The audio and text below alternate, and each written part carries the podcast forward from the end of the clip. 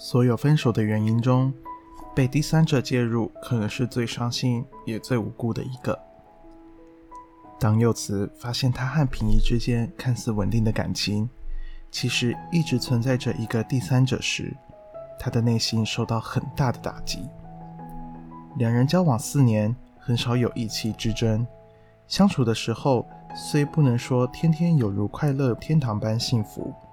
但至少大体而言都十分快乐祥和，最起码柚子是这样感觉的。柚子从不曾怀疑过品义，就像他从不曾想过有一天他竟然会因为第三者的逼退而被迫和品义分手，离开这段原以为会白头偕老的感情。他痛不欲生的度过好长一段时间的感情黑暗期，严格来说。到现在都还没有走出来。午夜梦回，孤孤单单醒在凄凉的凌晨四点，泪湿的枕边依旧没有答案去解说，在那一段感情中，我到底做错了什么？在品义劈腿的事实揭发之前，他还以为自己是世界上最幸福的女人，从不觉得这段感情会有什么克服不了的问题。直到平易对他坦诚，最近这半年我的心不在这，有个很吸引我的人出现了。从那一刻起，他们开始了漫长的沟通与谈判。三角恋情果真是剪不断理还乱，柚子非常自责。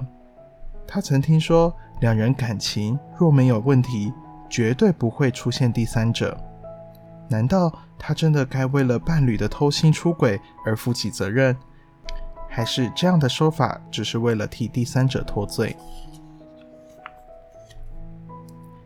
其实，这个论点过去经常被他的朋友拿来在茶余饭后讨论。多数人同意这样的说法，并不是为了替第三者脱罪，而是中肯的描述下列这些事实。没有人的感情世界是十全十美的，多少都会存在一些问题，或者是可以再求更完美的地方。如果这个时候出现了第三者，被伴侣背叛的这一方都会为此而难过，认为自己做的不够好，才会给第三者可乘之机。能够深自反省检讨，把解决问题的方法看作是自己的责任。就人生积极主导性而言，固然是很正向的态度，但是感情的变化，有时候问题并不一定出现在两人关系里最脆弱的地方。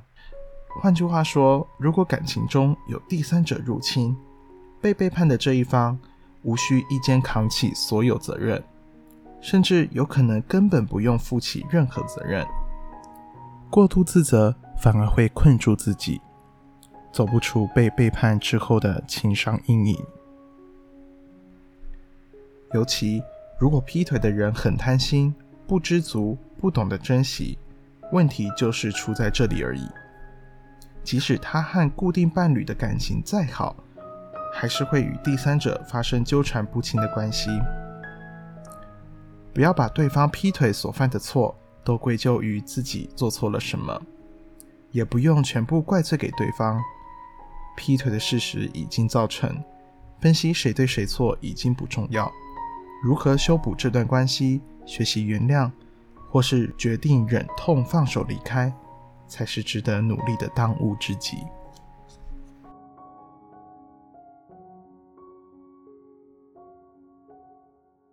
再回首，看看那段逝去的感情，会让你后悔莫及的，往往不是对方的缺点。而是自己当时的执着。每个深情的人都希望爱当然是越简单、越纯粹越好，但是偏偏多数的时候，爱是由很复杂的情绪组成，而其中最傻、最笨、最消耗能量的情绪，莫过于爱上自己的不甘心。冠腾参加朋友生日派对时，认识万人迷丽云。他身边一直不乏很积极的追求者，却正处于情伤期。她跟友人提起男友时说：“想离开却离不开，想切断又断不了，让冠腾听完她的遭遇之后，替他觉得好心疼。其实丽云的对手，并不是什么条件多好的情圣，只不过他们在一起几年了，有些共同的人生经验，分分合合几次，到头来发现彼此之间纠缠很多感情以外的东西，包括朋友、金钱、家人等，不是说分就分得掉。这个逻辑固然说得通，但事实很清楚。他们其中一个人必定是少了点决心，否则并不是真的解决不了。深知丽云情况的人，甚至觉得以上的论断太负面。他们认为丽云和男友之间，就是因为还有很深的爱，才会离不开。派对结束后的第五天，丽云用手机发简讯问冠腾：“我有男友。”你还愿意跟我在一起吗？冠腾认真考虑，回答说：“可以啊，试试看。”冠腾的意思就是同意当备胎。故事听到这边，不难分析冠腾的心态，只有以下三种可能：一，反正自己处于感情空窗期，有个人陪也没损失；二。准备长期抗战，等对方车子在半途爆胎，他就可以从备胎被扶正。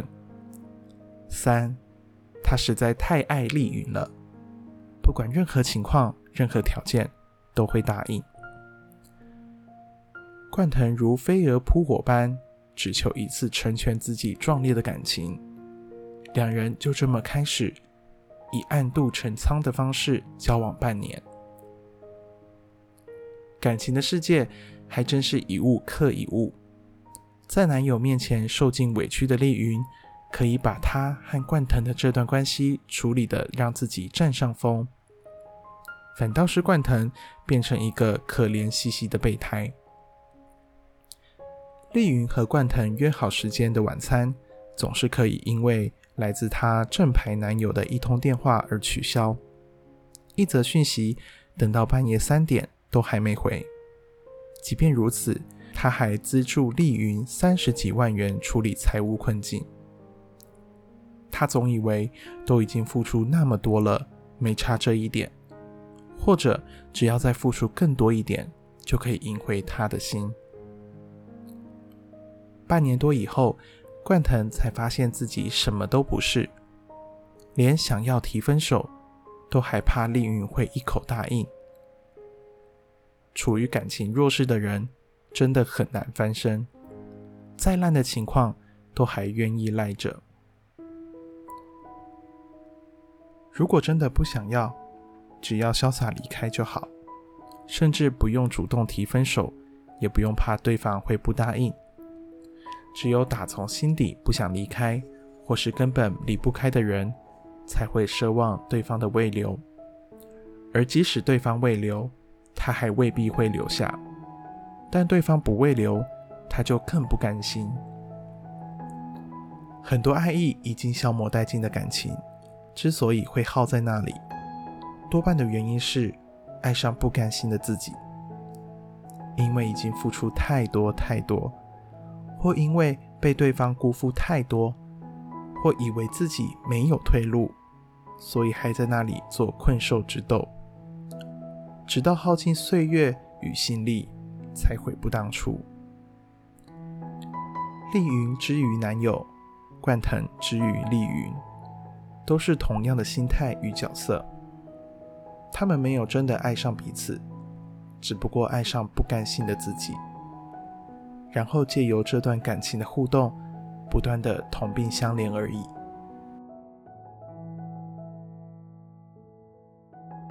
某天。我有感而发的在脸书吴若权好友俱乐部贴文，内容是：从分手到放手，从眷恋到怀念，确定回不去的感觉真好，这才是真正的解脱。一夜之间，数千名网友暗赞，引起深刻的共鸣与广大的回响。丽娟因此写了一封私人讯息给我，说她和男友分手后，两人还藕断丝连的纠缠了一段时间，甚至她还有过破镜重圆的念头。直到他交了新女友，还把她接回家住，拜见过彼此的父母，丽娟才死心。丽娟说：“我真的回不去了，很可惜，她却是个被迫的决定。”我安慰她：“只要认定自己的决定，就没有主动和被动的差别，总比赖在那里不做决定要好得多。”回不去了。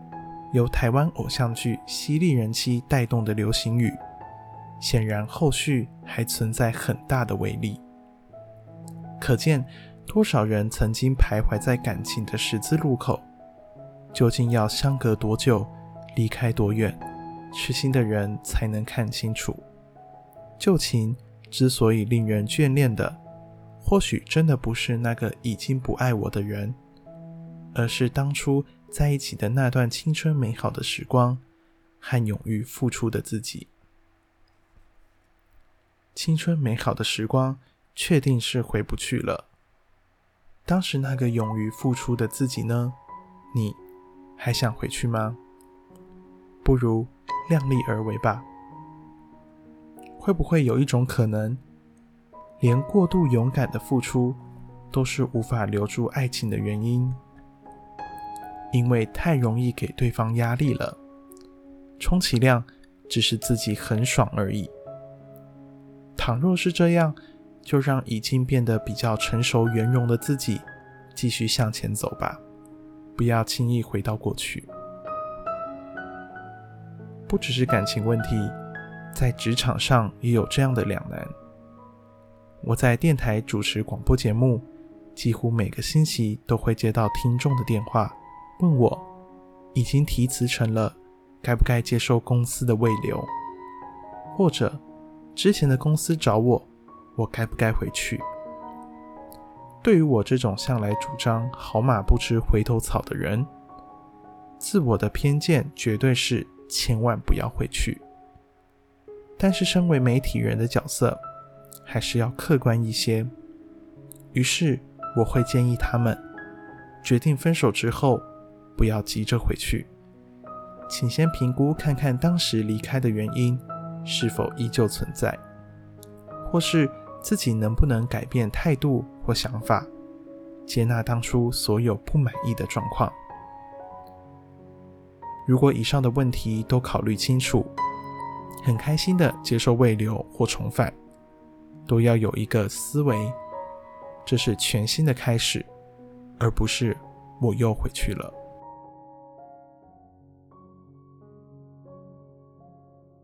不爱了就放手，这是我经常给徘徊在爱情生死斗的伤心恋人的忠告，也是大多数人都能接受的恋爱规则。即使有些痴情的人深深体会这句话知易行难的奥秘，但至少都愿意试着往这个方向努力看看。偏偏最近我看了几个很经典的特殊案例。